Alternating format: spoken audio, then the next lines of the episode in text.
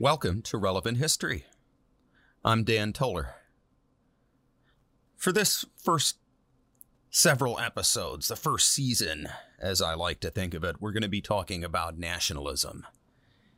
And in the last episode, we talked about the Roman Empire at its height, meeting up against a nationalist rebellion. And needless to say, it did not go well for the rebels. Uh, in the case of the First Jewish Roman War, the Roman Empire was more or less at its height. Uh, when you're talking about the Roman Empire as a military superpower, uh, its highest point is uh, the mid first to late second century. And the First Roman Jewish War came pretty much at the beginning of that period. Today, we're going to be talking about that same Roman Empire after it's taken a little bit of abuse, after it has, to some extent, deteriorated. And it is now faced with a tribal confederation on its borders with people who would like very much to migrate into the Roman Empire and maybe just take a piece of it. Thank you very much. Now, in and of itself, this was not unique in Roman history, right? Uh, the Romans famously fought the Gauls in modern day France. Julius Caesar cleaned them up, no problem. And they also famously fought against Germanic tribes many times. And never before had this been a mortal threat to the empire. Uh, the barbarians might make an incursion here or there, but for the most part, the the national security of the Roman state, for lack of a better term, was not terribly threatened uh, for this whole stretch, uh, starting uh, really, really in, in around the first century BC with uh, Julius Caesar's complete subjugation of the Gauls and all the way into the time period we're going to be talking about, which is the middle of the fourth century. Now, the empire is still officially in place. Uh, the borders are more or less the same as they were in the first century. A few minor differences that aren't really even important enough to talk about.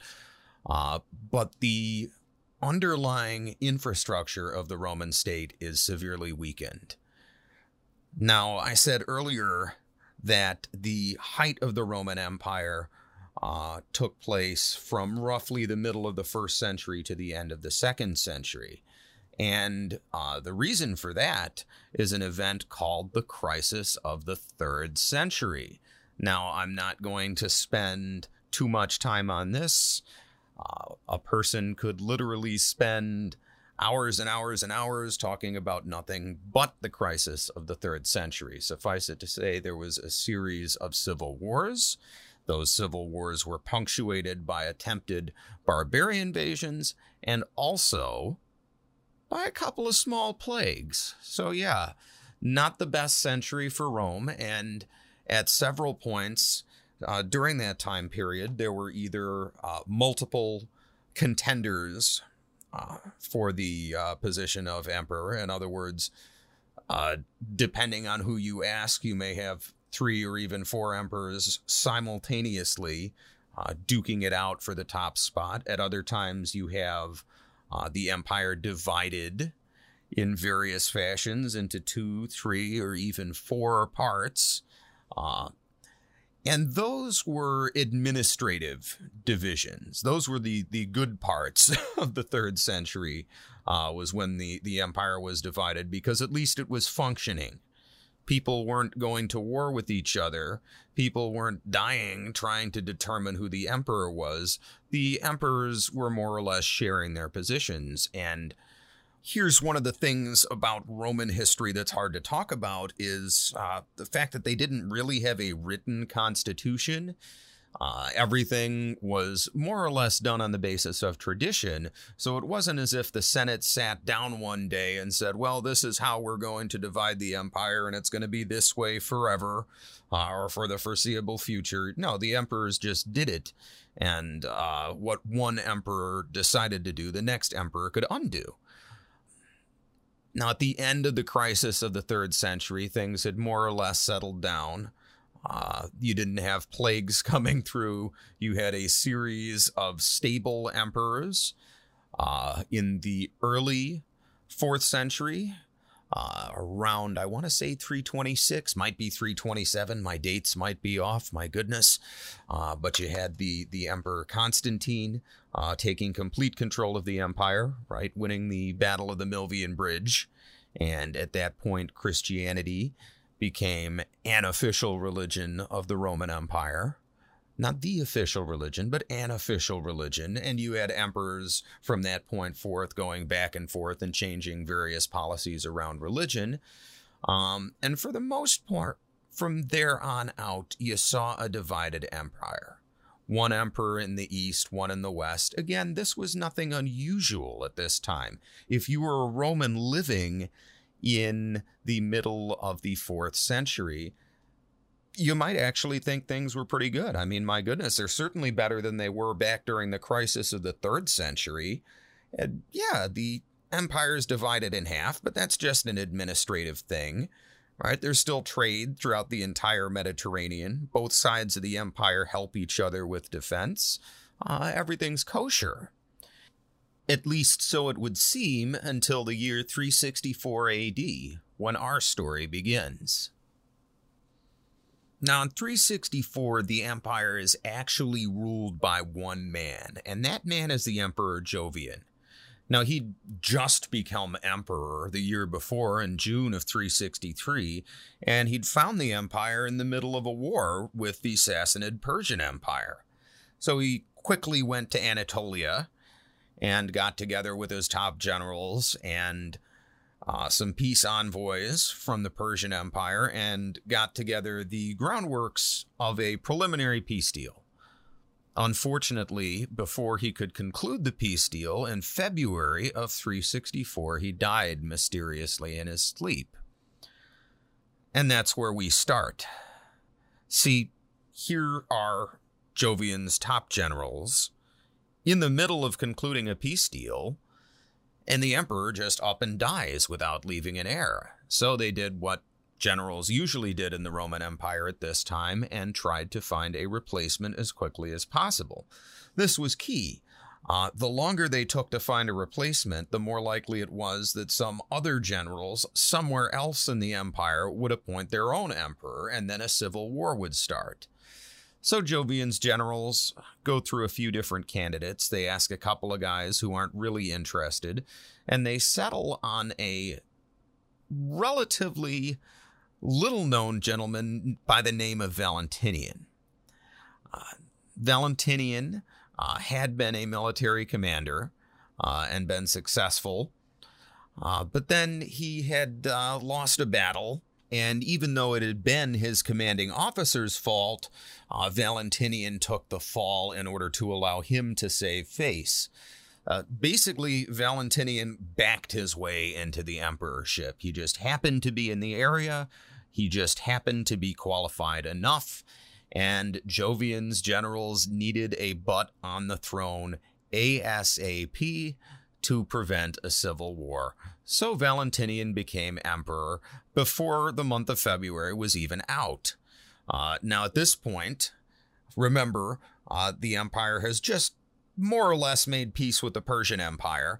And in the meantime, they're hearing rumblings of barbarian activity near Gaul, uh, modern day France. Uh, if you look at a map from Anatolia, that's uh, the southern half of modern day Turkey, to France, that's a long way. Valentinian and the legions have to get going. Uh, and Valentinian, while the generals trust him to lead uh, the empire, they don't trust him to do it alone. Uh, they want this to be a shared administration. So Valentinian appoints his brother Valens as co emperor for the eastern half of the empire. Now, while Valentinian may not be the most spectacular individual for the job of emperor, he's at least qualified for it. Valens, on the other hand, has no qualifications. He's never been in the military. He has never served in any type of civil position in the empire. He's just a guy. And all of a sudden, he's in charge of the eastern half of the Roman Empire.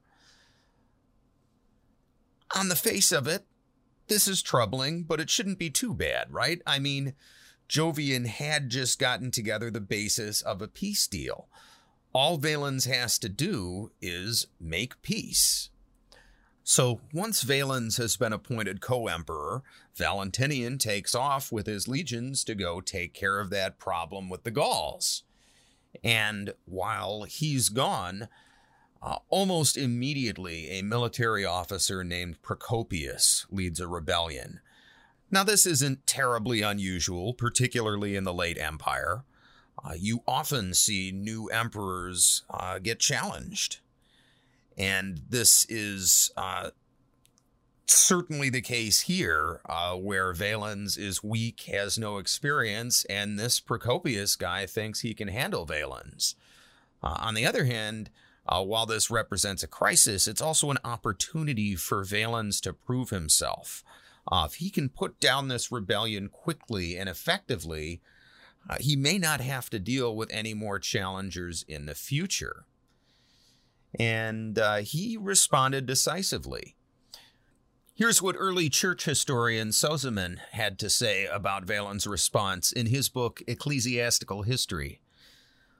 The latter quitted Syria and met Procopius near Nacolia, a city of Phrygia, and captured him alive through the treachery of Agelonius and Gomarius, two of his generals.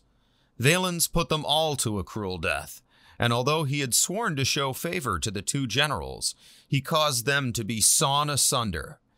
He commanded Procopius to be fastened by the legs to two trees which had been bent together by the application of a great force, so that on the sudden removal of the force, when the trees were left to resume their natural position, the victim was torn in twain.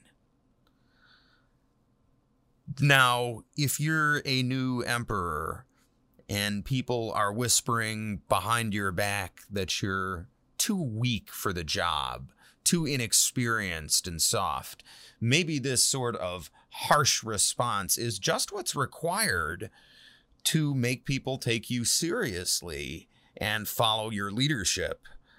So, relatively quickly, Valens developed a reputation both for being decisive and for being a harsh administrator of justice.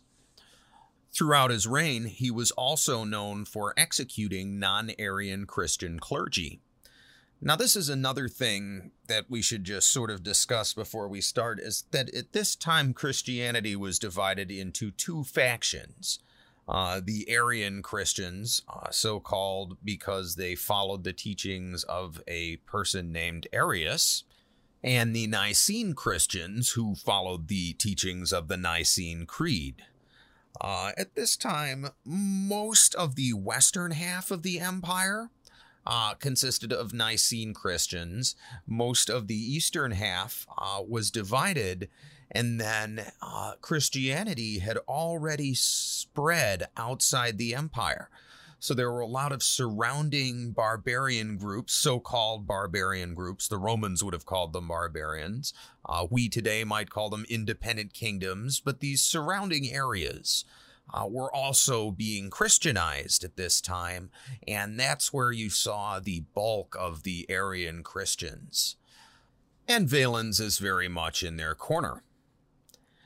So Valens is emperor for 10 years, and at that point, he suffers a personal tragedy. His brother Valentinian, the emperor in the West, dies. Now, this doesn't destabilize the empire because Valentinian had a plan.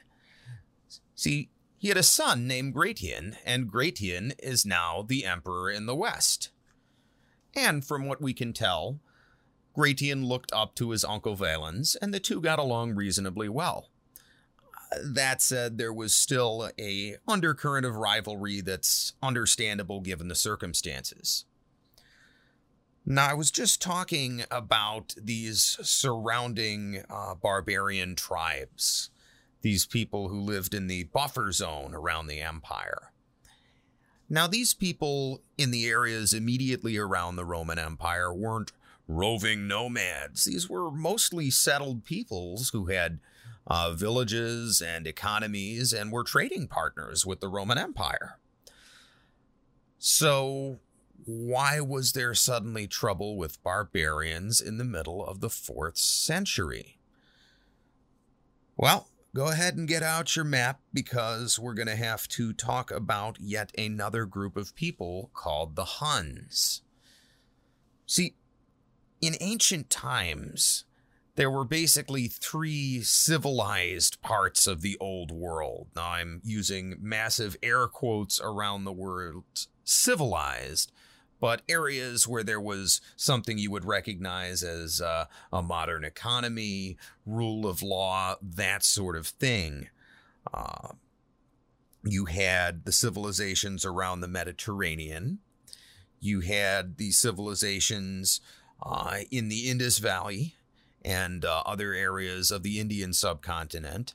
And then you had the Chinese civilization, uh, which started in the Yellow River Valley over in China. Uh, between all of these civilizations, these hotspots of human activity, there were these large steppes. Uh, well, there still are these large steppes in Central Asia, these wide open areas that aren't very good for farming. Uh, they're they're more or less grazing land, and in ancient times they were full of nomadic horse peoples. Uh, and from time to time, one or the other of these horse peoples decides to come out of the steppes and causes trouble for one of these civilized societies. Uh, you saw it in ancient times with the Parthians. Uh, a few hundred years after the story we're talking about now, uh, the Mongols will famously invade again out of these steppes. Uh, and at this time, there is a people on the steppes called the Huns. Now, their origin is controversial. They're often associated with some people called the Xiongnu, uh, some people who lived in what's now Mongolia uh, in the uh, last couple of centuries of the BC era into the uh, first century AD. And then in 89 AD, the Han Dynasty dealt them a crushing military defeat and they collapsed in a series of civil wars and they sort of disappear from Chinese history off into the steppes. Uh, now, the theory is that these people over the next few hundred years migrated across Asia and ended up in the area around modern day Kazakhstan and then started moving into the Caucasus, that area in modern day Georgia. Um, and when that happened, they started pressing on these settled peoples who lived right outside the Roman Empire.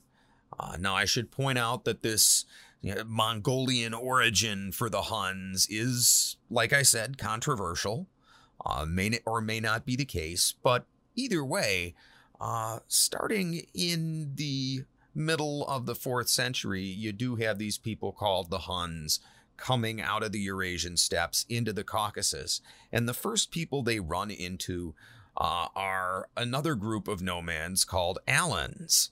Uh, they live in what's now the the mountainous area west of uh, in the in the western part of Iran, and they start pushing into the Persian Empire, and most of them end up becoming assimilated into either the Persian or the Roman Empire or the Hunnic tribes. They basically work as mercenaries for the highest bidder, and those people will appear throughout our story on all sides. Uh, and then as they're moving again into the Caucasus, uh, the Huns start pushing into these people called the Goths. And the Goths control a large area in uh, what's now uh, Eastern Europe, uh, from the Caucasus over to uh, roughly modern day Poland and down to the northern part of the Balkans, uh, roughly modern day Austria, right along the Danube River, which is the, uh, or, or was, I should say, at the time, the northern frontier of the Eastern Roman Empire. Now, when I say the Goths controlled this area, I don't mean that they had some kind of modern country or even a kingdom of any kind. Uh, they were a tribal people. They had various clans ruled by various chiefs. Sometimes these clans went to war with each other. And the Huns, being an opportunistic people, uh, were able to sell themselves on both sides of various clan disputes. Uh, the Goths, as is typical for this part of the world, fought mostly on foot. So the Hunnic style of fighting, this this horse archery, was was a fantastic complement uh, because you had a hard hitting infantry and then these uh, these horse archers who could perform hit and run attacks on your enemy to harass them. And the Huns, as a result, didn't so much invade the Goths as start bleeding into them and using divide and conquer tactics to play them off one another. Uh, and what ends up happening is there are tribes on the losing sides of these disputes who have nowhere to turn but towards the relatively more peaceful realm of the Roman Empire. Now, we aren't going to see any Huns ourselves for quite some time. But right here from the beginning, they're already affecting our story. They're sort of like the White Walkers. They're they're on the way. They're not here yet, but winter is coming. And in 376 AD, the first snowflakes would start to fall. In his book How Rome Fell, historian Adrian Goldsworthy says In 376, a large group of Goths massed on the far bank of the Danube. This was not a raiding party, but an entire people on the move, their women and children riding in wagons. They were called the Tervingi, although they were not all of the people who called themselves by that name. There was another major group of Tervingi, and altogether at least half a dozen distinct groups of Goths are known from our sources. More may well have existed, but are simply not recorded. The Goths, just like the Alemanni, Franks, and others, remained a deeply divided people, split into tribes and other groups, loyal to many different kings, chieftains, and magistrates. In the 5th century, kingdoms were carved out from Roman territory by the Ostrogoths and Visigoths. There is no evidence that these groups already existed in Valens' day, under these or any other names. Although they figure in older accounts of the 370s, the Visigoths and Ostrogoths did not come into being for another generation. The Tervingi sent envoys on ahead, seeking permission from Valens to cross into the empire. They asked to be settled on land, preferably in Thrace, and promised in return to provide soldiers for his army. Now, again, this was not unprecedented entire groups of barbarians had been relocated in the Roman Empire in the past. Uh, so it was not unusual for a barbarian leader to make this kind of request. Now, Valens did take over a month to reply just because of the distance uh, between the Danube from frontier and his location down in Anatolia. Uh, and there's a little bit of tension in the air. Uh, you see, Valens has a grudge against the Goths because 3,000 Gothic mercenaries had worked for Procopius when he first became emperor and Procopius rebelled against him. Uh, but surprisingly, Valens does agree to a meeting with the Gothic leader, a chief named Fritigern, and Valens also wants the Tervingi to be settled in Thrace, just like Fritigern does. And it seems to be that this region was dealing with some population issues. There'd been a lot of wars going on between the Romans and the Persians over the past century or so, so the area was a little bit depopulated. It makes sense that Valens might want to settle some people here, and so much the better if some of them could fight. I should point out that Fritigern is not like some king of the Goths, he's just another chief but for reasons we're not quite clear on, the other chiefs uh, agreed that he should be their lead negotiator. Now, information on Fritigern's past is a little bit hazy. We have a few different conflicting histories. What we can say for sure is that he had been involved in one of these tribal civil wars uh, between two different groups of Tervingi. Uh, what we can't say is whether or not he won. Uh, he might have lost, in which case it makes sense that he shows up on the border here with Rome, being, uh, again, one of those people on the losing side of one of those tribal civil wars. Uh, but other sources say that he won and that he won with help from the Romans. Now, if that's true, that also makes sense. Uh, because if Valens had helped him out previously in a uh, Tervingi civil war, well, then they had a previous working relationship. Uh, not only that, but according to the story, Fritigern had converted to Arian Christianity as a condition of receiving Roman help. So once again, he's worked with Valens before. They share the same religion. It makes sense that he gets chosen as the lead negotiator. And as I mentioned, the Roman Empire did have a history of settling barbarians within the empire under certain conditions. That said, there were a couple of golden rules that the empire would always follow when this was done. One of these was that the barbarians were typically dispersed throughout the empire. Uh, the idea was that this would uh, encourage them to assimilate into Roman society instead of maintaining their own tribal identity in, in an enclave within the empire. So, right here, uh, what's being proposed, this move to Thrace, violates the golden rule of Roman immigration. Uh, that said, it did follow most of the other rules. For instance, uh, some of the barbarians, in this case, the young men of fighting age, would be conscripted into the army. And as an added condition, Valens demands that the Tervingi convert to Arian Christianity, which shouldn't be a big deal since Fritigern is already an Arian Christian. Uh, now, historically, this sort of immigration had always been a good deal, both for the empire and for the barbarians. Uh, on the one hand, the empire received an influx of uh, new recruits for the military. They could also settle people in areas where uh, manpower was needed for various projects, it was a good thing. And of course, it was useful for the barbarians too, because, hey, life in the Roman Empire is good. So Valens and Fritigern sit down and they agree that the Tervingi will be allowed to enter the empire and settle in Thrace under certain conditions, right? As we already said, the young men will serve in the military. Um, in addition, all the Tervingi must cross disarmed. They have to give up their weapons before they can cross the Danube River and enter the Roman Empire. Uh, in return for this, the Romans will agree to feed them until they can be settled. Right? This is a lot of people.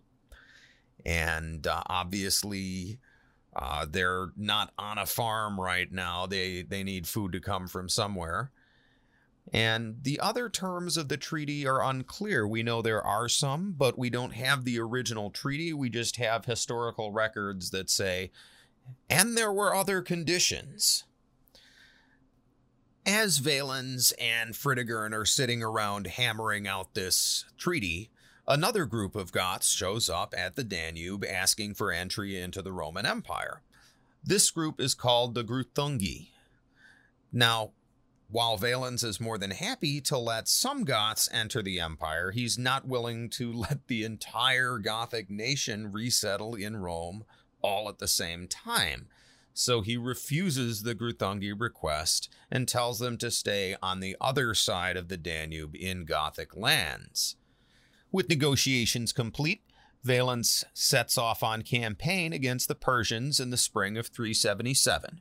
For those of you keeping track at home, this is the second war against the Persians in 11 years, but that's more or less par for the course throughout Roman history.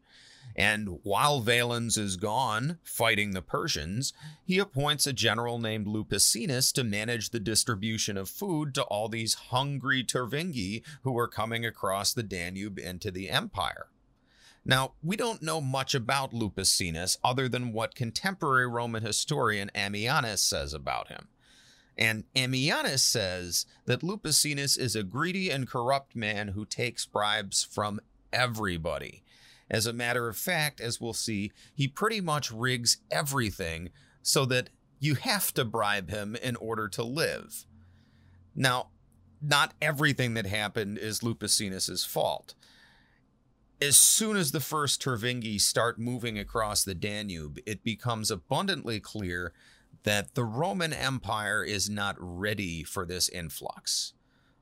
When the Tervingi start to cross, there are not enough ships in the local Roman flotilla to handle the number of people coming across the river. This is a local fleet made to shuttle a few troops and messengers across the river a few times a day. It's not the kind of fleet you need to move tens of thousands of people in a short period of time. So, what ends up happening is that rather than wait their turn, many of the Tervingi make makeshift rafts to cross the river. And uh, some even try to swim, and many of them drown just making this trip across the river. Now, once they get into the empire, their troubles aren't done. There's not enough food. Normally, if the Romans were going to feed this many people, say if they were going to have, you know, three, four legions in the province uh, to go on a military campaign, it would take a period of a few years to get enough grain moved into the area to supply all those people. And the local officials had had only a few months to prepare for this influx. And then, of course, you had corruption among local officials, uh, people skimming grain off the top, taking bribes, that sort of thing. And none of that made Lupicinus's job any easier. But then he went and took things a little bit further. For one thing, uh, he's allowing many Tervingi to keep their weapons. As long as they're willing to bribe Lupicinus's officers, they can come across the river fully armed and not have to deal with any trouble from the legions. And then, even worse, Lupicinus's officers are taking bribes for food. Uh, in order to feed their families, some Tervingi women are resorting to prostitution. Some families even have to trade their children uh, Adrian Goldsworthy says that the going rate was one child for one dog. Uh, they wanted those dogs to eat. Uh, so you can see things were pretty bad. And uh, according to Goldsworthy, Lupicinus actually has his men gathering up dogs from the surrounding area just to collect these uh, Tervingi children so he can sell them into slavery. This is to put it generously, quite the corrupt official uh, that Fritigern and his poor Tervingi people now have to deal with.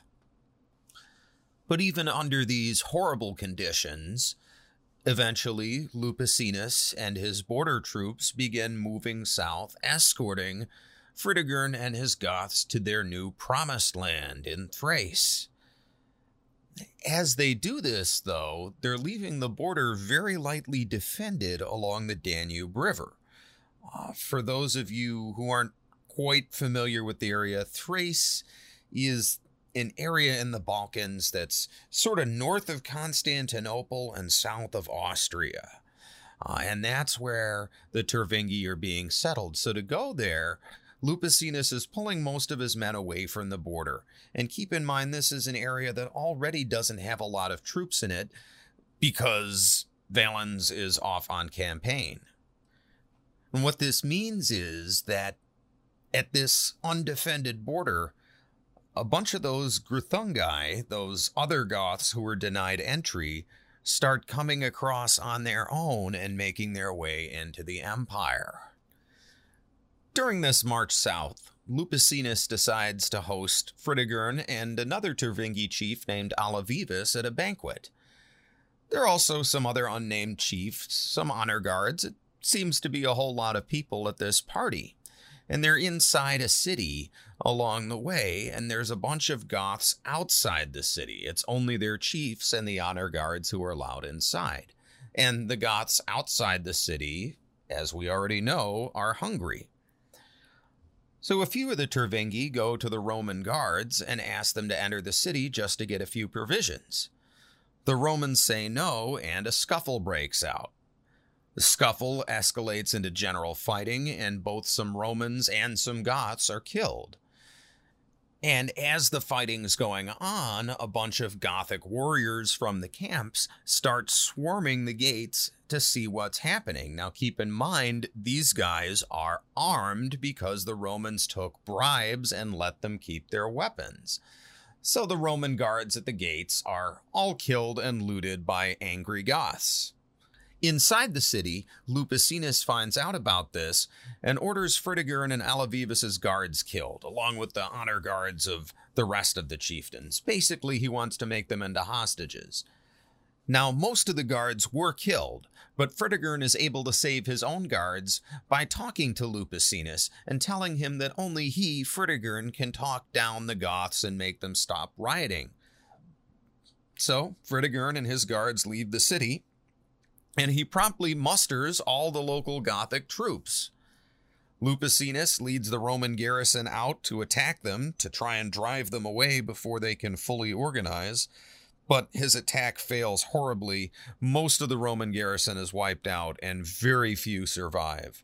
Uh, Lupicinus is one of the few survivors. It's said that he was also one of the first people to run from the battle. Uh, his fate is unknown after this point. We also don't know what happened to Alavivus or any of the other Gothic chiefs.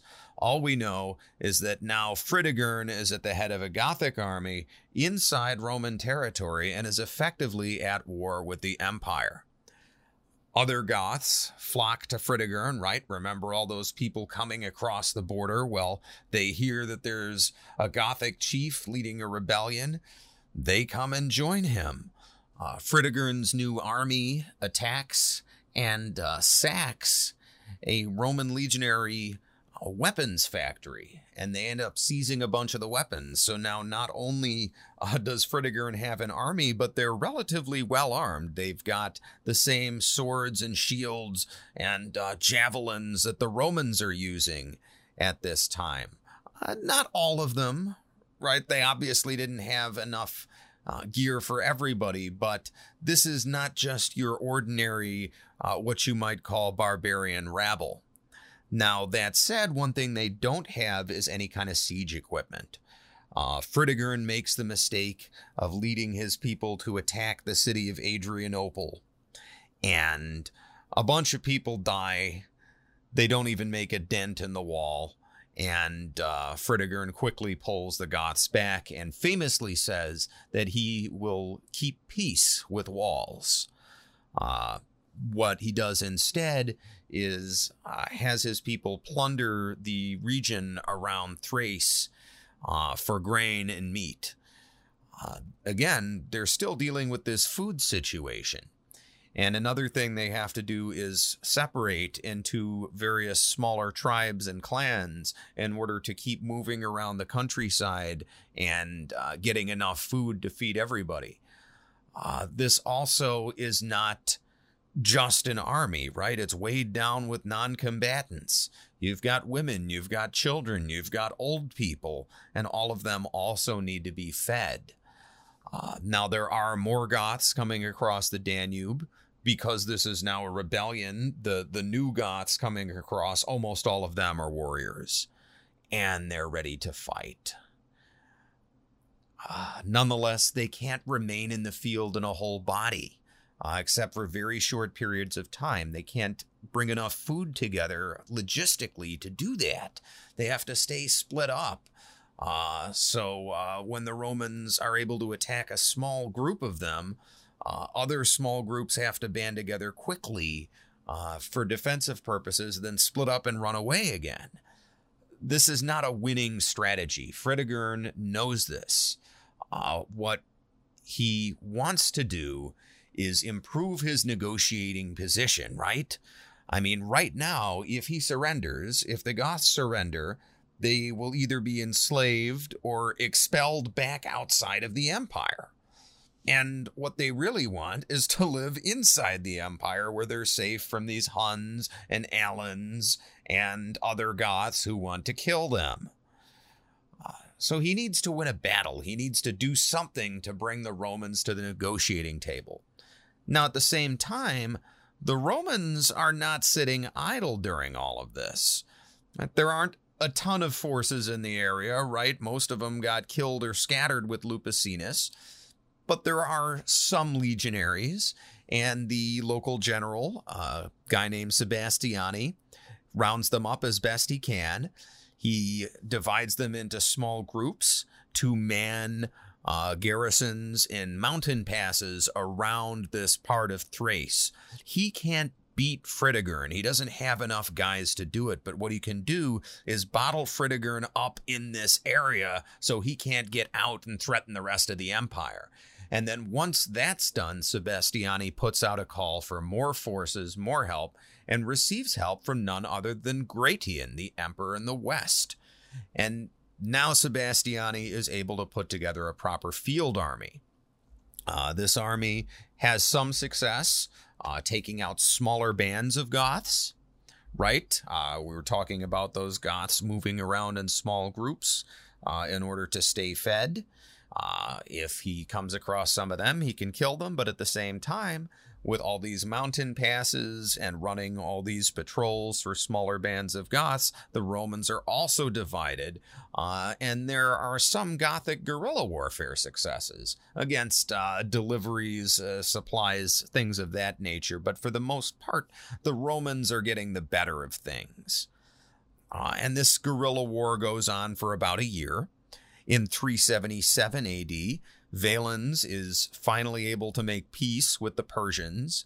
The Persians were also having some trouble over on the other side of their empire. So, as happens so often during this era, uh, both sides just sort of agreed to put things on hold and be at peace while they dealt with trouble in their respective empires. Uh, and Valens uh, musters his forces in Constantinople, right? He brings them back from Persia and then he stops at Constantinople for the winter. And in the spring of 378, he marches north up into Thrace to put the Goths down personally. In addition to Valens, there's also a second army on the way from the Western Empire. This army is under the direct command of Gratian, Valens' nephew, and unfortunately, they have to stop and put down a small tribal rebellion on their way from the Western Empire. Now, they're only delayed by a couple weeks, but they're supposed to meet up with Valens' force at Adrianople, which is a city a little ways north of Constantinople, uh, just the southern end of the region of Thrace. Now, the plan is to reconnoiter the area, find out where Fritigern's forces are, what they're up to, and then come up with a plan from there. So while Valens is waiting for Gratian to show up, he sends out some scouts. What they learn is that Fritigern is not far away and only has some of his forces with him. In other words, if Valens strikes now, he might be able to put an end to this whole rebellion right here. Now, on the other hand, if he waits for Gratian to show up, he'll have twice as many troops to deal with the problem. Some advisors, including Sebastiani, suggest that he should wait. On the other hand, other advisors suggest moving on Fritigern now before he can get any more troops together. Valens decides to move immediately, and it's not clear whether he did this for strategic reasons, because he wants to get Fritigern now, or if he did it for political reasons. Uh, Adrian Goldsworthy, a historian who covers this time period, uh, says that part of Valens's motivation is that he was tired of getting upstaged. Remember, Valens kind of had a chip on his shoulder, right? Uh, he came in unqualified. He always felt like he had to prove that he's up to the job. And what Goldsworthy says is that Valens decides to move right away because he wants to win the glory. Sebastiani's already won a little bit of glory, right? Bottling up this rebellion, winning some minor victories. Gratians also won a little bit of glory, right? He put down his own tribal rebellion. If Valens moves now, he can say that he put down Fritigern's rebellion and he did it by himself. Whether or not this is what motivated him is not entirely clear, but it's worth taking into consideration, especially when you think about what happened afterwards. Now, before Valens and his army can move out, a messenger arrives in Adrianople, and it's from Fritigern. Moreover, the messenger is an Arian Christian priest. This is something that Fritigern and uh, Valens have in common, right? As their shared Arian Christianity. And what this messenger says uh, is that Fritigern requests the right to settle in Thrace which, if you recall, is the right that they'd already been granted. Basically, Fritigern wants everything to go back to the way it was before. Uh, and then in private, this priest tells Valens that Fritigern means him no harm. Again, he's emphasizing we can just go back to the way things were and live in your empire. Uh, and he actually asks for Valens' help. He asks for Valens to make a show of force and to make a big enough show of force that it will convince the other Gothic leaders to let him negotiate for peace. And we'll never know whether or not Fritigern was being sincere, because Valens gave no answer to this Arian Christian priest messenger. Uh, he decided that this message was a sign of weakness. Fritigern wants to negotiate because he knows he can't win a battle. So the very next morning, Valens leads his troops out from Adrianople to take on Fritigern. And this is the morning of March 9th, 378. Valens has a force of roughly 20,000 men. About two thirds of them are infantry, about a third are cavalry. And Fritigern's army consists of about 15,000 Tervingi should say Goths. Most of them are Tervingi. A few of them might be Greuthungi, but most of them are Tervingi. And there's about 15,000 of them. Uh, but the, the spot where they are is eight miles outside the city of Adrianople. So, first thing in the morning, Valens' troops suit up, they get their armor on, and they start marching these eight miles. And for these troops, particularly for the infantry, right, who have to walk that distance on foot in heavy armor. Uh, this is already wearing them down before they even get to the battlefield. And by the time they arrive, they already need time to breathe. And the Goths aren't going to let them breathe, literally. They're lighting small piles of brush on fire uh, to blind the Romans and to irritate them, to make them cough, dry them out. Apparently, the Romans are downwind. And when the Romans can see, blinking through this smoke, what they see is a giant laager, which is a circle of wagons on the top of a hill.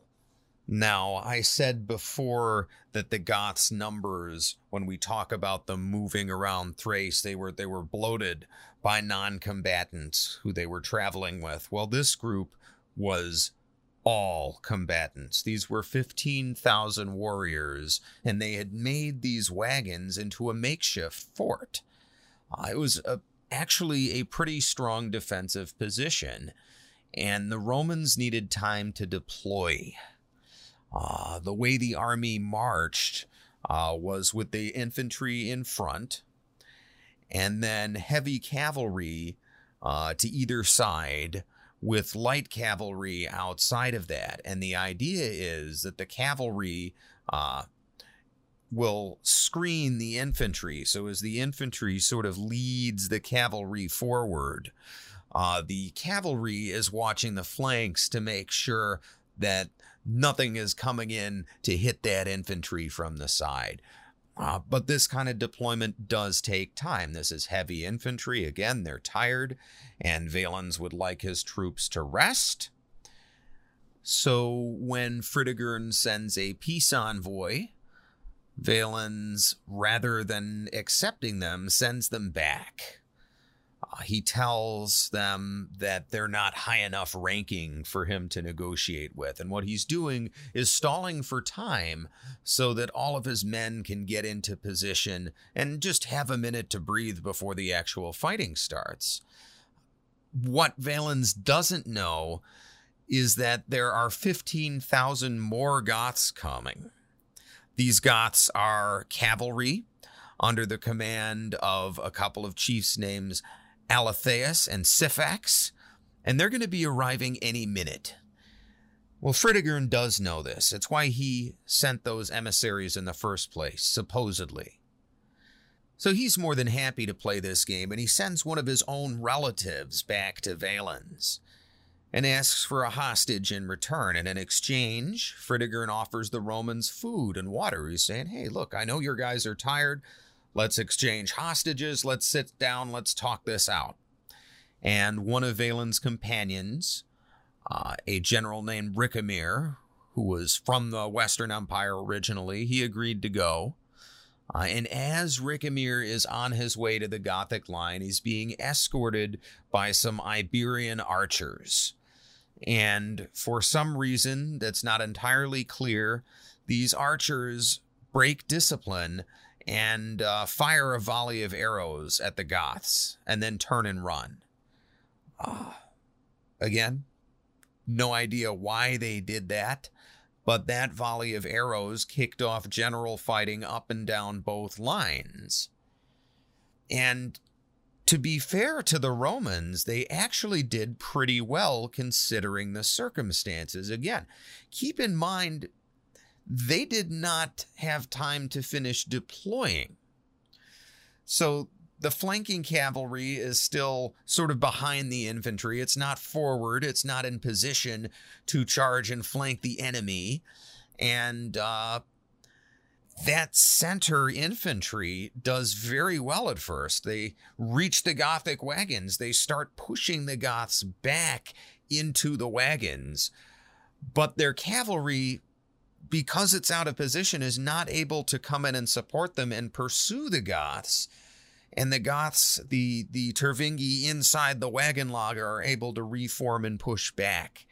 And then at that moment, the cavalry under Alatheus and Saphrax arrives. And when the Gothic cavalry arrives, it immediately engages with the Roman cavalry and the Romans, again, caught completely out of position, are just blown away on the flanks. Those cavalry have no chance, and those who are not killed are driven from the field.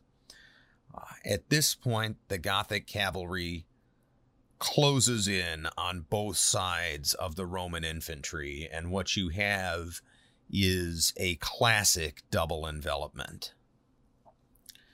And here's how the contemporary Roman historian Ammianus describes what happened on that battlefield.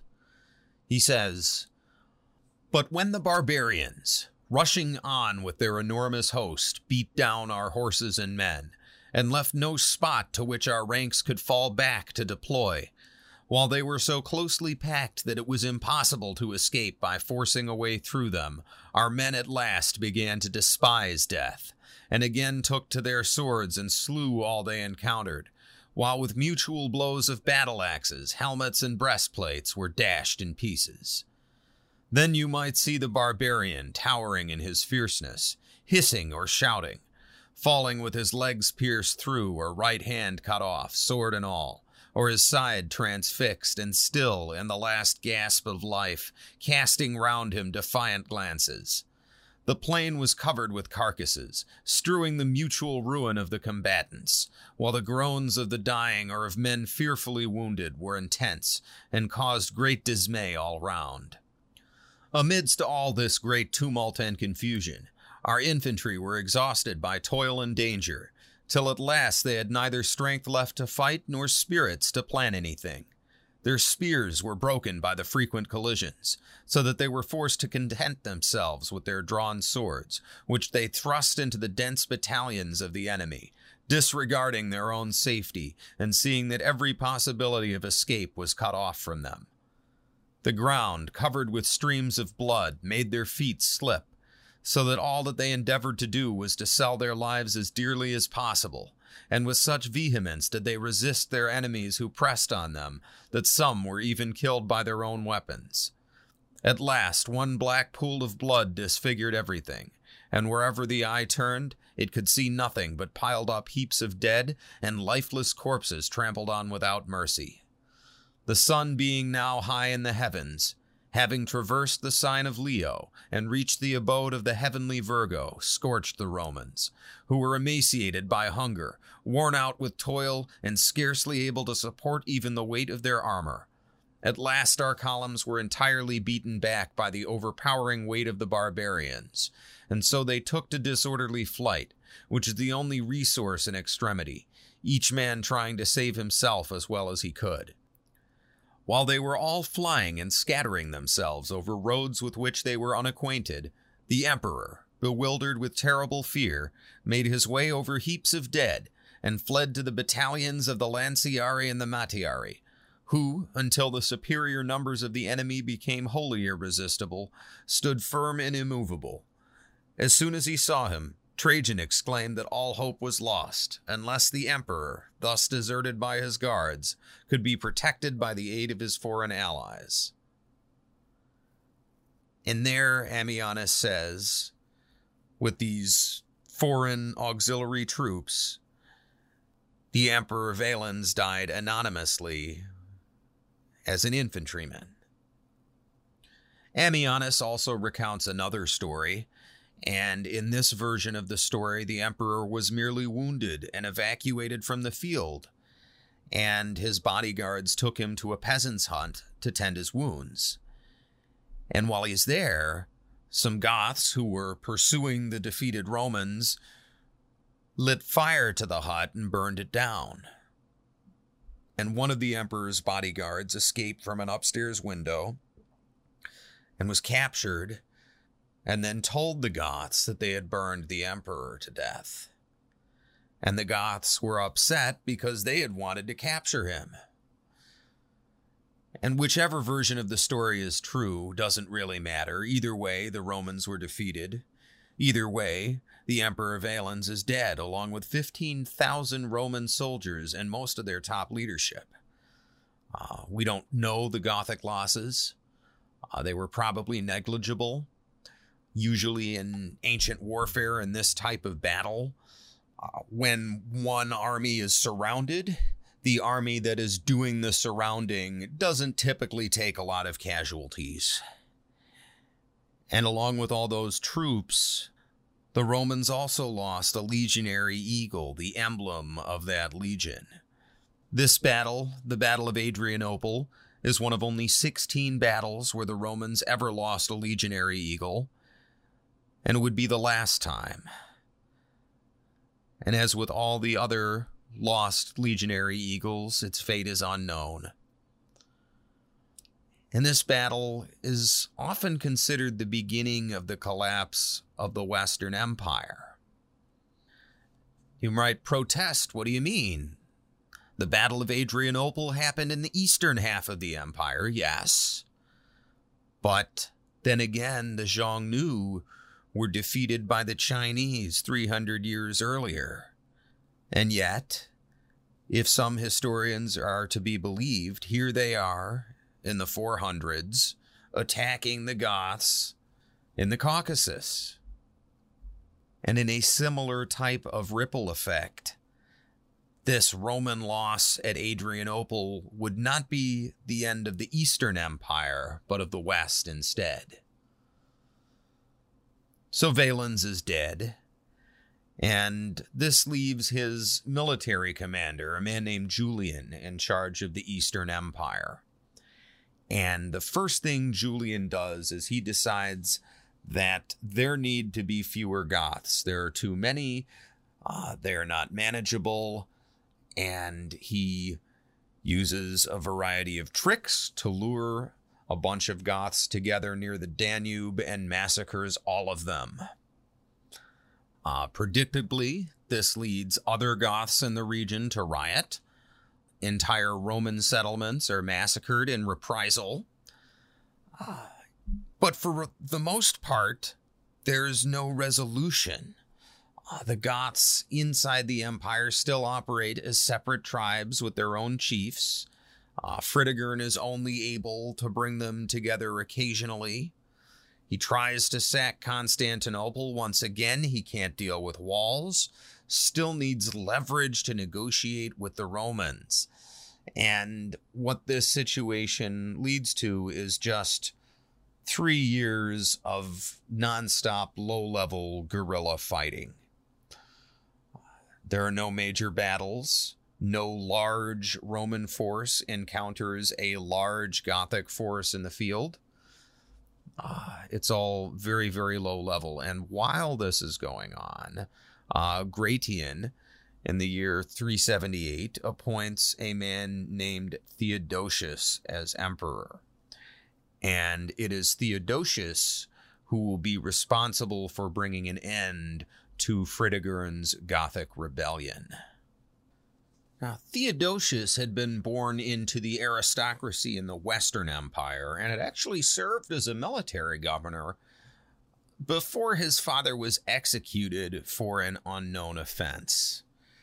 At that time, Theodosius semi retired to Galicia, which is in northern modern day Portugal, and it seems like he retired to save face. His father had done something that got him executed, and Theodosius quietly left public life. So we don't know why Gratian decided to appoint this semi retired former governor. One thing that does stand out about Theodosius is that he was a Nicene Christian, and so was Gratian. Uh, both of them were ardently opposed to paganism, and both of them also were opposed to Arianism. So it could be that yet again in our story, a shared religious faith is bringing two people together. Uh, but for whatever reason, Theodosius, this semi retired former governor, suddenly found himself emperor of the East, and he had to make his way all the way over there. And just to get into the city of Constantinople, just to maneuver around Fritigern's rebels, took two years. So that goes to show you the level of intensity of guerrilla warfare that was going on in that part of the empire at the time. Um, at that point, fate intervened in the form of an elderly Goth chieftain named Athanaric. Now, Athanaric was actually a rival of Fritigern's from way back in the day when Fritigern had lived up north of the Danube with the rest of the other Goths. They had fought uh, and it seems like Athanaric had bested him at some point. Uh, Athanaric was a pagan, not a Christian. And when some of his people nonetheless decided to cross the Danube to join Fritigern, he had sworn an oath never to enter the Roman Empire. But he was starting to get a little bit older, and Theodosius invited him to visit Constantinople, and surprisingly, Athanaric accepted. Violating his oath never to re enter the empire, he came to visit Constantinople and was impressed by the city's architecture and culture. And uh, he and several other allied chiefs of his ultimately ended up staying for a few months. While he was there, Athanaric died of natural causes, and Theodosius took the opportunity to give him a state funeral with full honors. Uh, what this showed Athanaric's chiefs was that Theodosius did not see him as just some barbarian, but as a fellow leader worthy of respect. And in response, Athanaric's uh, surviving allied chieftains agreed to help Theodosius by defending the borders of the empire north of the Danube. This was helpful, number one, because it helped to shore up the border. It kept more Goths from coming into the empire. But number two, it showed Fritigern's fellow chiefs that Theodosius was not this guy Valens with a chip on his shoulder. Theodosius was a reasonable guy and he was willing to deal with them reasonably. Uh, ultimately, Fritigern's fellow chiefs came to the table and they signed a peace treaty with Theodosius in the year 382. Uh, within this treaty, uh, the Goths were ultimately settled in Thrace, just as they had been under their original treaty with Valens. And the rest of the terms were also pretty much the same, with one major exception, and that is that the Goths were to convert to Nicene Christianity, uh, not Arianism. And you might wonder why Fritigern, this ardent Arian Christian, would be okay with this. But at this point, Fritigern just conveniently disappears from history, which makes you wonder what ended up happening to him. Was he made to disappear as part of the deal? Did the Romans want revenge for Adrianople? So they said, hey, you guys can settle here in the empire, but this guy Fritigern's got to go? Or did the Gothic chiefs preemptively get rid of Fritigern? Maybe they were tired of running around out in the wilderness and decided that if they got rid of Fritigern themselves and came to Theodosius, that he would let them settle in the empire. We're not really sure. All we know is that Fritigern is gone and that Theodosius has done what Valens could not and peacefully resettled the Goths within the empire. Now, this was not entirely without its hiccups, right? Uh, for one thing, as I mentioned, the young Goths were expected to serve in the army. But in another break with precedent, rather than serving in a dispersed fashion in other units, they served mostly in dedicated Gothic units within that province. And again, this is a big deal, right? because you didn't have that Roman officer corps tradition that went back for centuries, right? All of a sudden, you have these units that may as well be uh, uh, tribal auxiliaries, but they're technically legions. And once in a while, this did lead to friction. Uh, in 390, in the city of Thessalonica, the commander of the city's Gothic garrison had to arrest a famous charioteer. At that time, in the eastern part of the empire, charioteers were like rock stars. Uh, you think about the level of fame that a soccer star has in Europe or a football player has in the United States. And that's kind of what you're dealing with here a major celebrity. And much like modern soccer teams today have hooligans and gangs associated with them, you had hooligans and gangs associated with these charioteers in the Greek speaking part of the empire. And uh, when this Gothic garrison commander arrests the charioteer, a mob ends up lynching him. Uh, Theodosius orders a reprisal, and we're not sure what his orders were. Uh, it seems that maybe the new garrison commander got a little bit over enthusiastic. We can't be sure, but what we do know is that the city's garrison gathered on a specific time, on a specific day, and slaughtered more than 7,000 people.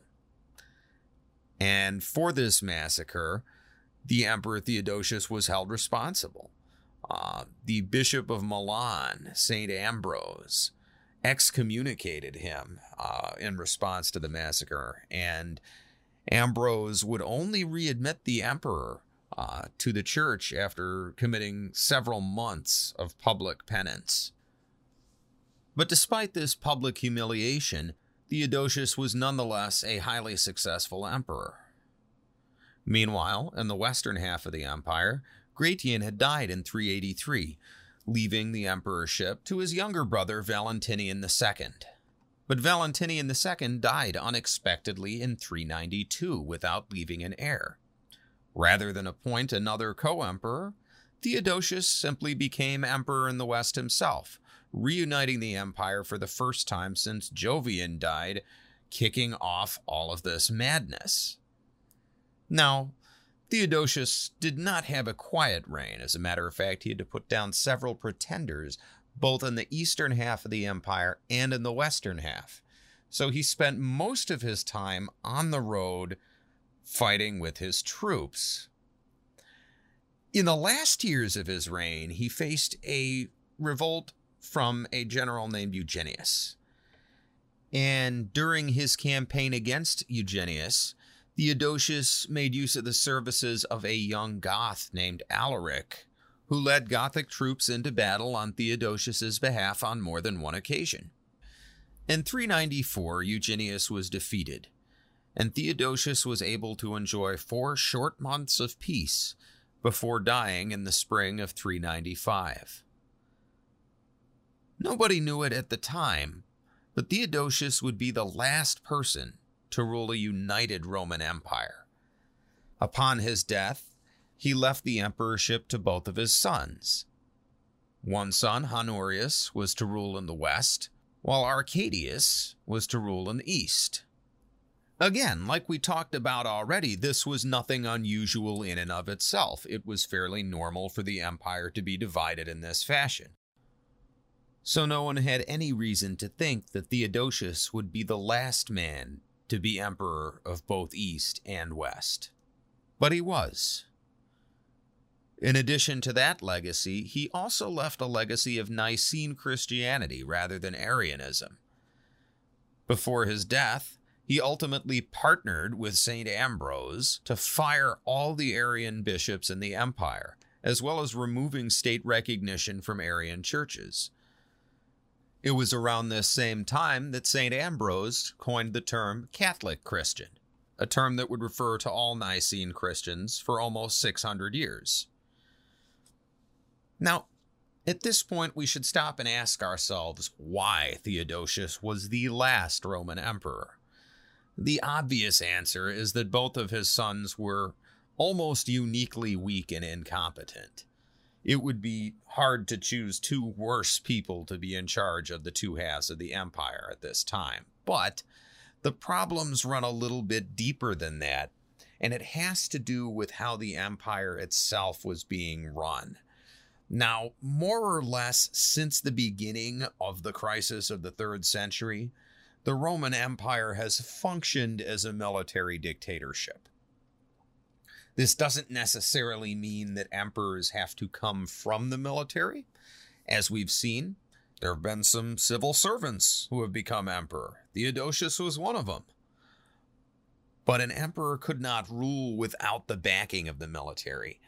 And for most people, that meant leading in the field, right? You think of Roman emperors from Julius Caesar to Constantine the Great, and they're always out there in the field with their army. Even Theodosius was always out there in the field with his army. And what you see after Theodosius is a shift where emperors are no longer leading in the field. What this means is that they no longer had the respect of the troops. Now, this worked in different ways in the East and the West. In the West, from here on out, for the most part, the emperors were puppets of whatever field commanders had the loyalty of troops on the ground. There is one exception, Majorian. We'll talk about him later. But other than that, the rest of the Western emperors were basically puppets. That's it.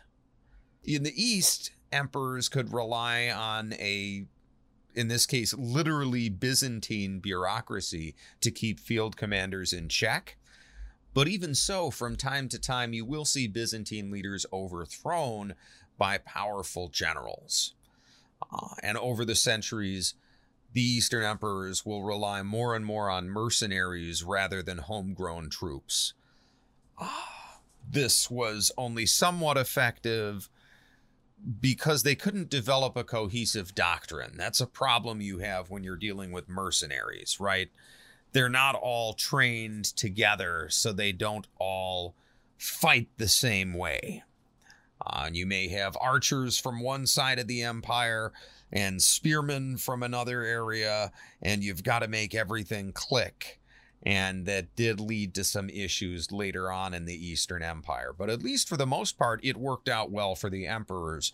Not so much so in the West, where they eh, essentially got used and abused and thrown out when their generals were done with them. And the reason this is important is because both of Theodosius's sons, Honorius and Arcadius, are too young to rule right now. They have to have someone rule for them. And in Arcadius's case in the east, it's a general named Rufinus. And in Honorius's case in the west, it's a general named Stilicho.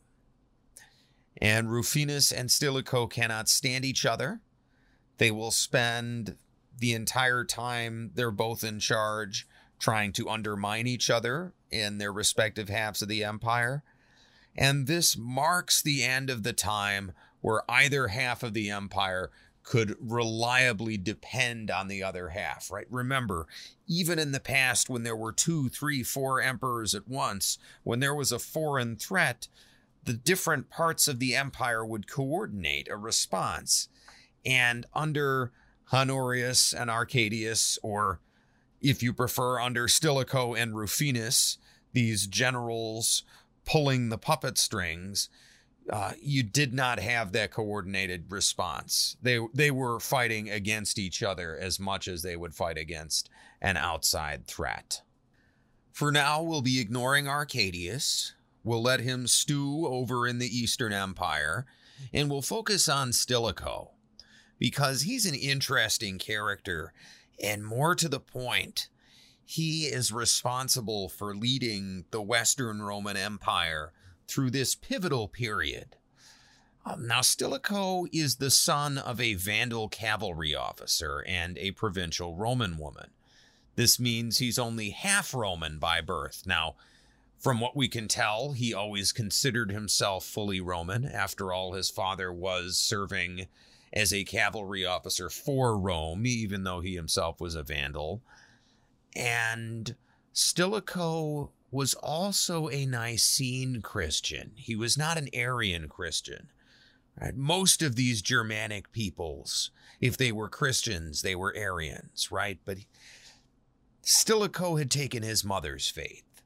And as he rose through the ranks of the army, he came to the attention of Theodosius.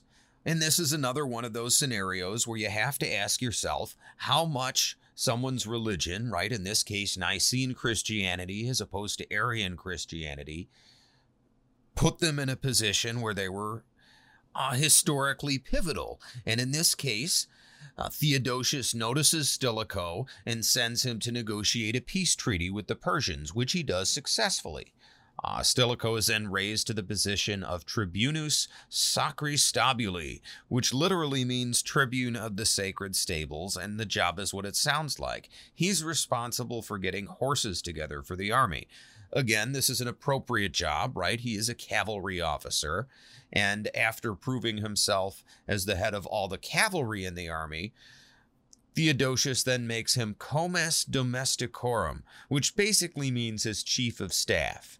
So this means that Stilicho did not just have military experience, he also had political experience. He had worked in the court of the Eastern Empire and then later in the West uh, when Theodosius took over there as well.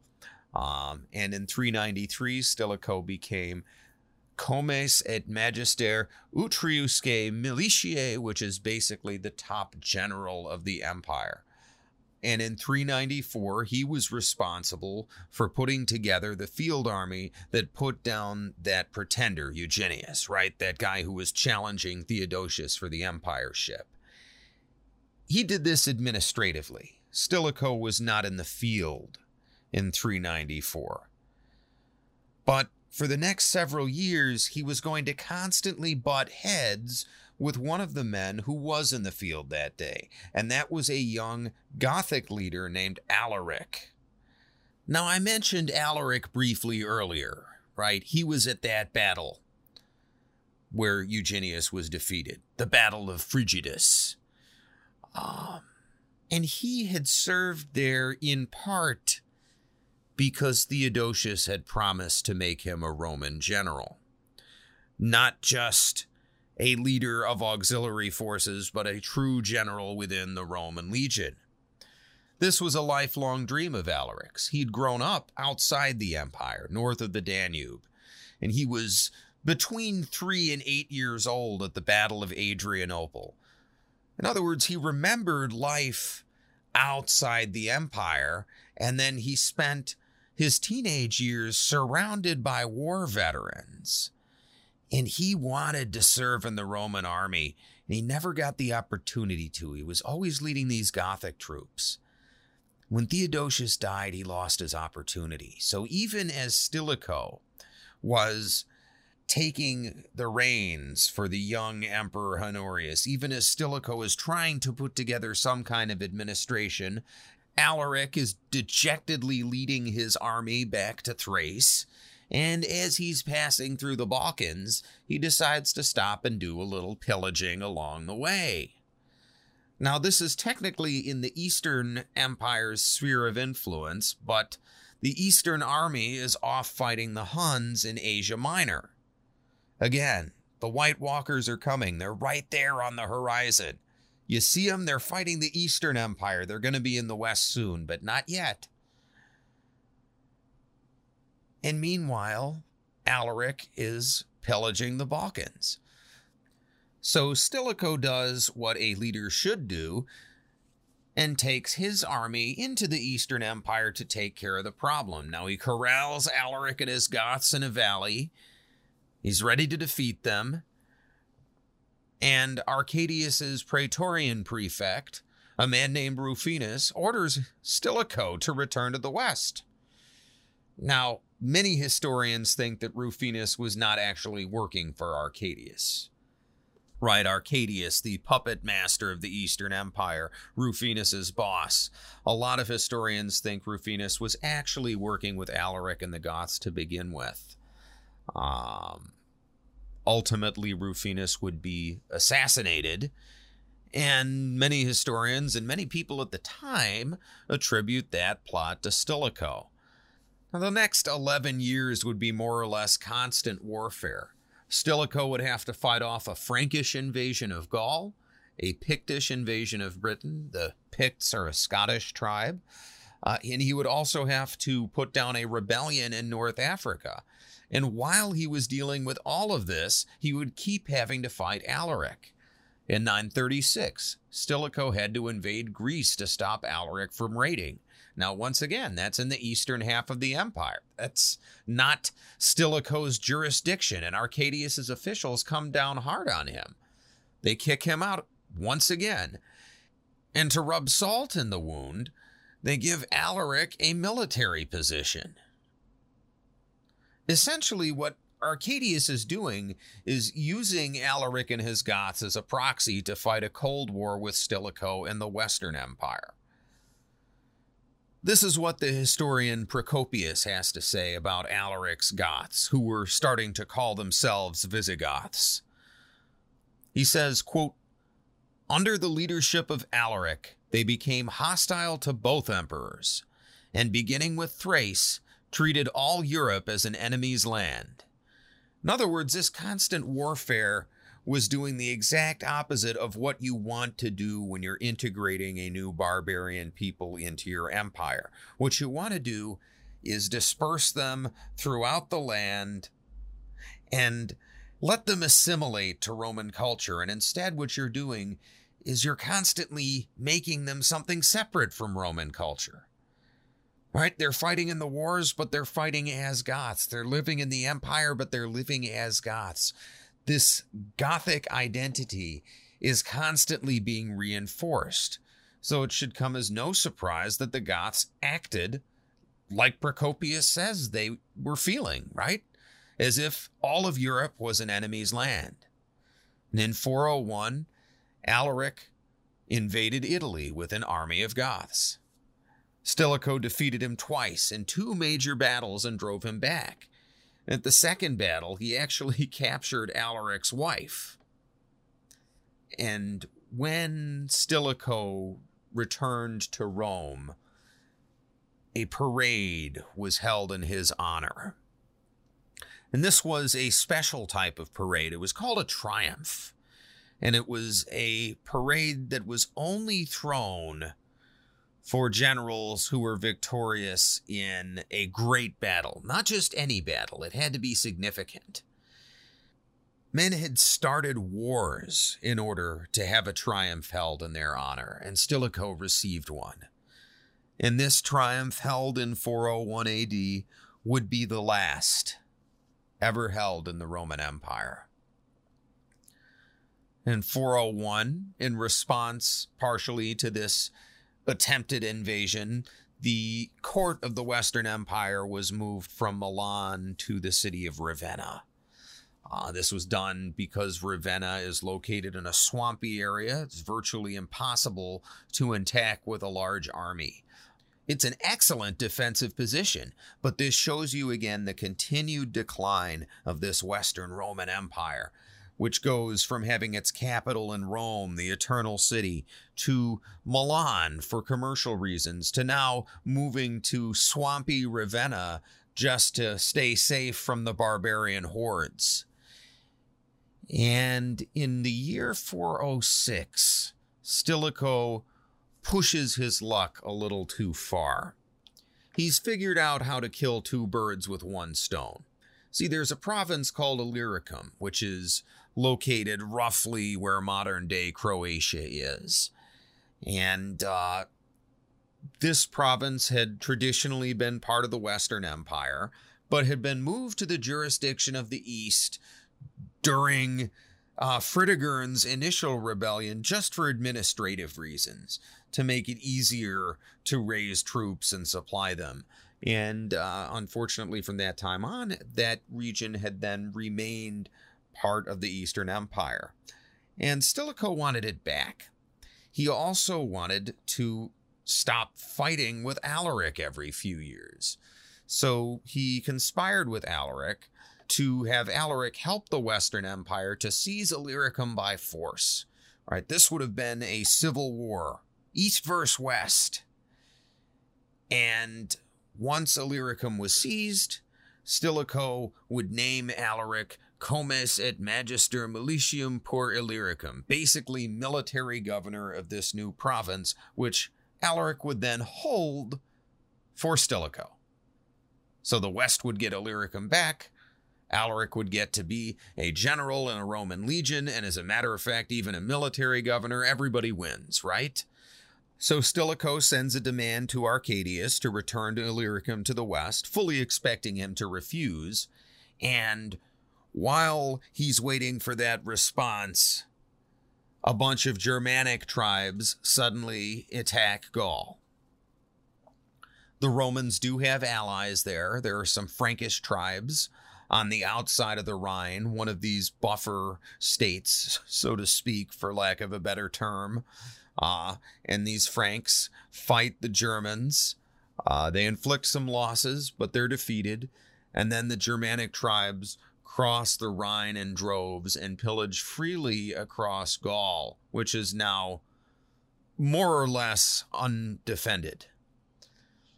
And to make things worse, while this is going on, a Roman general calling himself Constantine III launches his own rebellion in Britannia and invades Gaul across the English Channel. So now Stilicho has to do an about face, forget about Illyricum, and move his armies back west to deal with both the Germanic invasion and the rebellion. Now, you might think that Alaric would sit back and wait for things to resolve so they could move forward with their plans to seize Illyricum, but Alaric was not that kind of guy. Instead, he sent a message to Stilicho saying that if the Romans didn't pay some protection money, he was going to take the opportunity to invade again. Stilicho talked the Senate into authorizing the funds, but they were not pleased about it. And eventually, his unsuccessful attempts to deal with Constantine, as well as rumors that he had planned the assassination of Rufinus, remember that, and rumors that he planned to place his own son on the throne of the Eastern Empire, all of this caused a revolt. And this wasn't just a general revolt, it was a revolt in the army. Stilicho was staying in the city of Pavia, northwestern Italy, where he could coordinate the war in Gaul. And he had to run. And he ran all the way back across Italy to Ravenna, where he was promptly arrested, tried, and executed on August 22nd, 408. And soon after, his son was also executed. This left Honorius as the undisputed, real leader of the Western Empire. He's 23 years old, old enough to rule, but he lacks actual experience. Remember, Stilicho has been doing everything for him. And there are rumors that Honorius was responsible for what happened to Stilicho. Certainly would make sense, right? If not Honorius, then someone loyal to him or anyone who was just tired of Stilicho and would rather have Honorius, this young, pliable man in charge, will never really know who orchestrated it. But what we do know is that Stilicho's death caused chaos in the Roman countryside, particularly in northern Italy. Uh, the reason being that many of his supporters were barbarians who were also Roman citizens. Right again, Rome being an empire that had existed for centuries, many of the people in the empire were of barbarian descent, and various emperors over the years made various groups of barbarians into citizens. There were a lot of them there, and thousands of them were killed in riots. And as a result, over 30,000 barbarians fled to Alaric. Now, these are not necessarily Goths, right? These are just barbarians who live in the empire. They may have been there for 10, 15 generations. It doesn't matter. All of this mass rioting is causing them to run to the one place in the empire where barbarians are currently safe. And Alaric, meanwhile, is terribly upset. Now, now with Stilicho dead, he's once again failed to become a Roman general, his dream. Uh, he has no route to do that. So he goes back to what he did before and demands that Honorius pay a very large ransom as well as return a bunch of hostages from the last war. And Honorius refuses. And it's tough to say what Honorius is thinking here. Right? His his legions are off in Gaul. They're fighting Constantine III and the Germanic tribes. They can't help with Alaric. Right? And any barbarian forces he might have raised with Stilicho's help, well, they're with Alaric now. And making good on his threat, Alaric crosses the Alps from modern day Austria into Italy with 30,000 men. And in September 408, reaches the city of Rome. He doesn't bother with Ravenna. Right? Ravenna's in a swamp, and more importantly, there's nothing to loot there. No, he goes for the big prize. He puts Rome under siege and immediately realizing that he actually has no way to stop Alaric from taking Rome if he wants to, Honorius agrees to pay a ransom. He pays 5,000 pounds of gold, 30,000 pounds of silver, 4,000 silken tunics, 3,000 hides of dyed scarlet, and 3,000 pounds of pepper. He also released 40,000 Gothic slaves.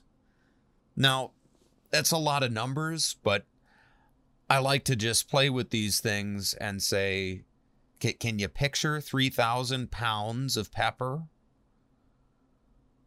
Right? How many wagon loads is that? Right? What, what about these tunics? 4,000 silken tunics? How much does that cost in Roman times? Right? That's silk. It came all the way from China. This is an incredible amount of wealth. And it's being transferred in an instant. And what's more, Honorius has also promised to make Alaric a Roman general. Upon receiving his ransom, Alaric is good to his word and leaves without harming the city of Rome. But Honorius has not learned his lesson. And again, we're not sure why he reneges on his promise to make Alaric a general. So, once again, a year later in 409 AD, Alaric comes back across the Alps from modern day Austria and surrounds the city of Rome. This time, he's not going to try and deal with Honorius directly. Instead, he's just going to try and appropriate the empire. He finds himself a willing senator, a man named Attalus, and declares Attalus the new emperor. Unfortunately for Alaric, Attalus is not the sharpest pencil in the box. He doesn't realize that he's a puppet and he decides to flex his muscle. So he sends a handful of military commanders to invade North Africa, right? To take the supplies and make sure that Honorius won't be getting any of that.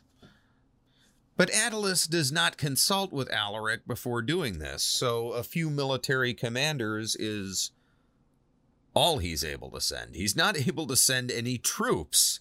So the grain shipments arrive from North Africa to Honorius as per usual. And then Attalus is furious. He's upset that these grain shipments have gone through, so he decides to attack Ravenna directly. And again, he he doesn't tell Alaric. He just tries to order the army, Alaric's Gothic army, to attack Ravenna without saying a word to Alaric. So Alaric realizes his mistake, has Attalus deposed, and puts him under house arrest. And the next year, in 410 AD, with Rome still under siege, right? Now it's been under siege for almost a year now. Alaric goes to Ravenna to negotiate directly with Honorius. And at this point, it looks like things are starting to turn around. Honorius is starting to give ground, and it's likely that had everything gone well, he would have given Alaric a generalship. But fate intervened again, this time in the form of a Gothic chief named Sarus. Now, Sarus was an old rival of Alaric's, and while Alaric was busy negotiating with Honorius, Sarus thought it would be a good opportunity to attack Alaric's army. Alaric's men are able to drive off Sarus's, but Alaric thinks that Honorius is behind this, that it's some kind of treachery. Now, it doesn't make a lot of sense because Sarus had been loyal to Stilicho. He probably couldn't stand Honorius, right? Given the history there with Honorius probably having Stilicho killed. It's more likely that Sarus couldn't stand to be in the room with Honorius.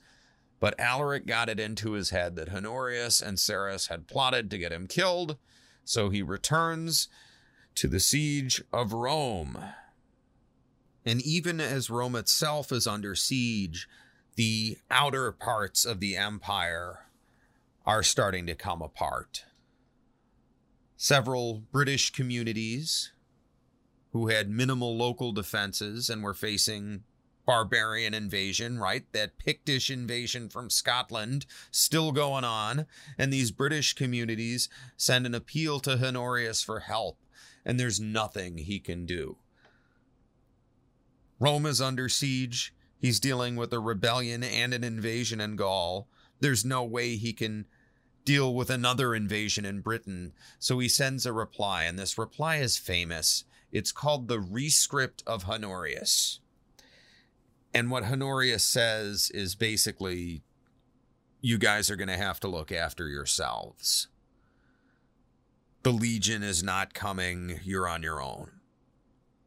Now, this was intended only for public officials and it was meant to be temporary, right?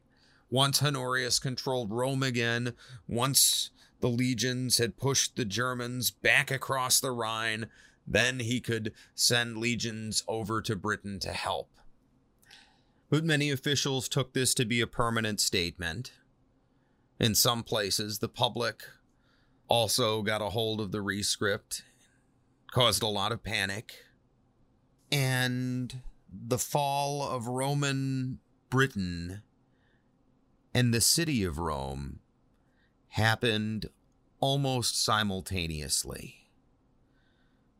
Now, at this point, as I said, the city has been under siege for over a year. There's no food left. There's hardly any leather left to eat. Uh, according to some sources, people are even resorting to cannibalism. Um, that is how desperate things have gotten in the city.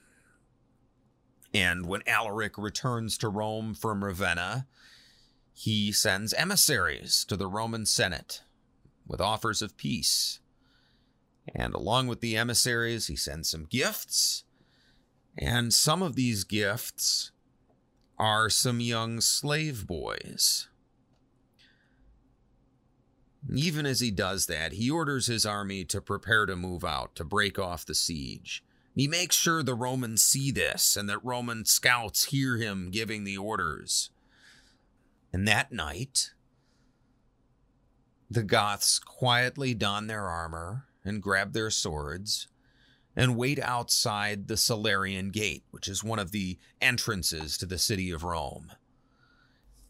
And as it turns out, those young slave boys Alaric had given to the Senate were spies and the historian Procopius writes And all the youths at the time of the day agreed upon came to this gate, and, assailing the guards suddenly, put them to death.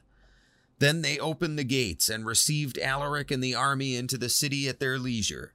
And they set fire to the houses which were next to the gate, among which was also the house of Sallust, who in ancient times wrote the history of the Romans, and the greater part of this house has stood half burned up to my time.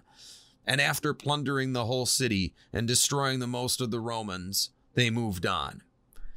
But some say that Rome was not captured in this way by Alaric, but that Proba, a woman of very unusual eminence and wealth and fame among the Roman senatorial class, felt pity for the Romans who were being destroyed by hunger and other suffering they endured, for they were already even tasting each other's flesh, and seeing that every good hope had left them, since both the river and the harbor were held by the enemy, she commanded her domestics, they say, to open the gates by night. In other words, this wealthy socialite woman supposedly opened the gates as a matter of mercy. Politics be damned. The people are starving. They're eating each other. This needs to stop. Now, which one of these stories is true? Did Alaric trick the Senate with a bunch of slaves who were spies? Did a wealthy Roman woman open the gate? We'll never know. But what we do know is that the Goths did enter through the Salarian Gate and that they sacked the city of Rome for three days. You might be picturing something horribly violent, and it was. There was burning, there was raping, there was pillaging, there was murder. But there was less of those things than there had been in most of the ancient world. This sack was unique at the time because it was a Christian army sacking a Christian city, and it was the first time that had happened. And during the sack, you see bizarre images of mercy. You see Alaric ordering his men not to bother people who sought sanctuary in churches. You see Goths respecting the vows of chastity taken by nuns. And as bad as it was for so many people, the sack of Rome in 410 AD marks a turning point from ancient pillaging to the more quote unquote civilized pillaging you see in the Middle Ages. There are rules. And this was not a major strategic setback for the Roman Empire, right? The capital was in Ravenna. The largest trading city in the Western Empire was in Milan. The actual city of Rome had lessened in actual practical importance, but in a moral sense, the sack of Rome was huge. Right? Rome had not been captured by a foreign enemy for 800 years. Right? Since Brennus and the Gauls sacked the city in 390 BC. this invincible empire all of a sudden was vulnerable. And if it's tough for us modern folks living in a different world to understand just how earth shattering this was, St. Jerome, who was living in Bethlehem at the time, had this to say Nations innumerable and most savage have invaded all Gaul the whole region between the Alps and the Pyrenees, the ocean and the Rhine, has been devastated by the Quadi, the Vandals, the Sarmati, the Alani, the Gepidae, the hostile Heruli, the Saxons, the Burgundians, the Alemanni, and the Pannonians. O wretched empire! Mayence, which is Mainz, Germany, formerly so noble a city, has been taken and ruined and in the church many thousands of men have been massacred. Worms has been destroyed after a long siege. Reims, that powerful city, Amiens, Arras, Speyer, Strasbourg, all have seen their citizens led away captive into Germany. Aquitaine and the provinces of Lyon and Narbonne, all save a few towns, have been depopulated. And these the sword threatens without, while hunger ravages within. I cannot speak without tears of Toulouse, which the merits of the holy bishop Exuperius have prevailed so far to save from destruction. Spain, even, is in daily terror lest it perish, remembering the invasion of the Cimbri. And whatsoever the other provinces have suffered once, they continue to suffer in their fear. I will keep silence concerning the rest, lest I seem to despair of the mercy of God for a long time from the Black Sea to the Julian Alps. Those things which are ours have not been ours. And for thirty years since the Danube boundary was broken, war has been waged in the very midst of the Roman Empire. Our tears are dried by old age. Except a few old men, all were born in captivity and siege, and do not desire the liberty they never knew. Who could believe this? How could the whole tale be worthily told, how Rome has fought within her own bosom not for glory but for preservation. Nay, how she has not even fought, but with gold and all her precious things has ransomed her life. Who could believe that Rome, built upon the conquest of the whole world, would fall to the ground? That the mother herself would become the tomb of her peoples? That all the regions of the East, of Africa and Egypt, once ruled by the queenly city, would be filled with troops of slaves and handmaidens. That today holy Bethlehem should shelter men and women of noble birth, who once abounded in wealth and are now beggars. And the sack of Rome was not just disastrous for the empire, or the people who lived there. It was also disastrous for Alaric. He'd wanted to be a general in the legendary Roman legion, and he'd ended up sacking Rome, destroying that veneer of invincibility that had covered the eternal city. Alaric spent the better part of a year trying to get better terms from the Romans. But by the end of that time, he'd grown ill and died, never having made peace. And during all of these distractions and disasters, the Picts and other tribes have taken over Britannia, which will never again be returned to Roman rule. And the Emperor Honorius is, to put it charitably, less than active during the rest of his reign. And Procopius, the historian who's clearly no fan of his, writes a story of how he responded to hearing the news of Rome being sacked. And Procopius says, At that time, they say that the Emperor Honorius and Ravenna received the message from one of the eunuchs, evidently a keeper of the poultry, that Rome had perished. And he cried out and said, And yet it has just eaten from my hands. For he had a very large cock, Rome by name, and the eunuch, comprehending his words, said that it was the city of Rome which had perished at the hands of Alaric. And the emperor, with a sigh of relief, answered quickly, but I thought that my fowl Rome had perished. So great, they say, was the folly with which this emperor was possessed. I mean, it doesn't get much worse than that in terms of poor leadership. And we don't know if that particular story is true or if it's just illustrative. But either way, that's not the guy you want in charge while your empire is collapsing. Now, Honorius does manage to do one thing well, and that is he finds himself a competent general named Constantius. Constantius came to fame by putting down the rebellion by Constantine III, thus eliminating the last major challenge to Honorius's rule. For the next eight years, he would work alongside Honorius to build a more prosperous and more cohesive Western Empire. He put down revolts by various barbarian tribes and generally kept the peace. For once in our story, the Western Empire was whole. In 417, Constantius and Honorius decide to cement their alliance, and Constantius marries Honorius's half sister, Galla Placidia. With Galla Placidia, Constantius has two children, Honoria and Valentinian III, who would one day be an emperor.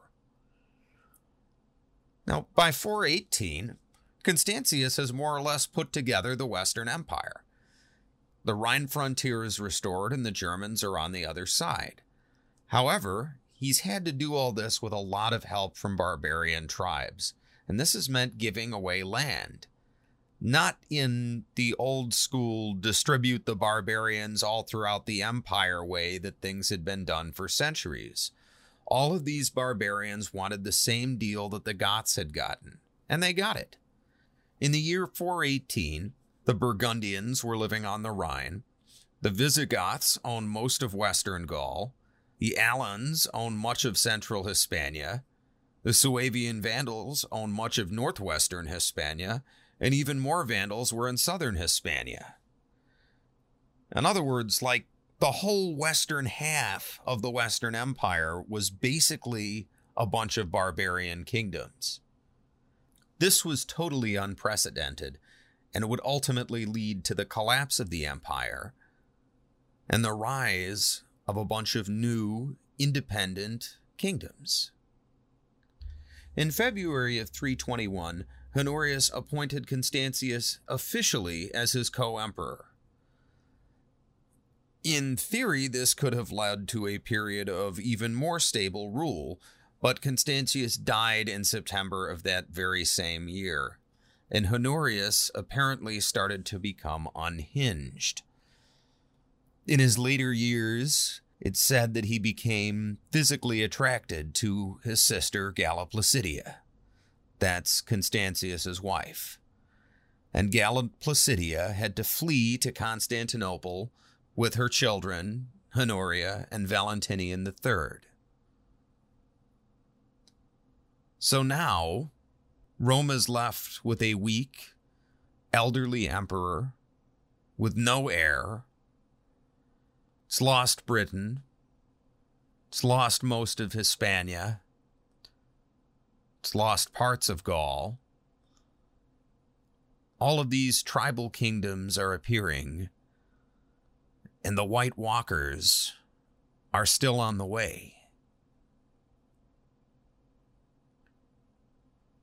How did all these independent kingdoms come to be? Why did they break out of the empire when no one else did for 800 years? We'll talk about that in the next episode, part two of Ex Unum Pluribus.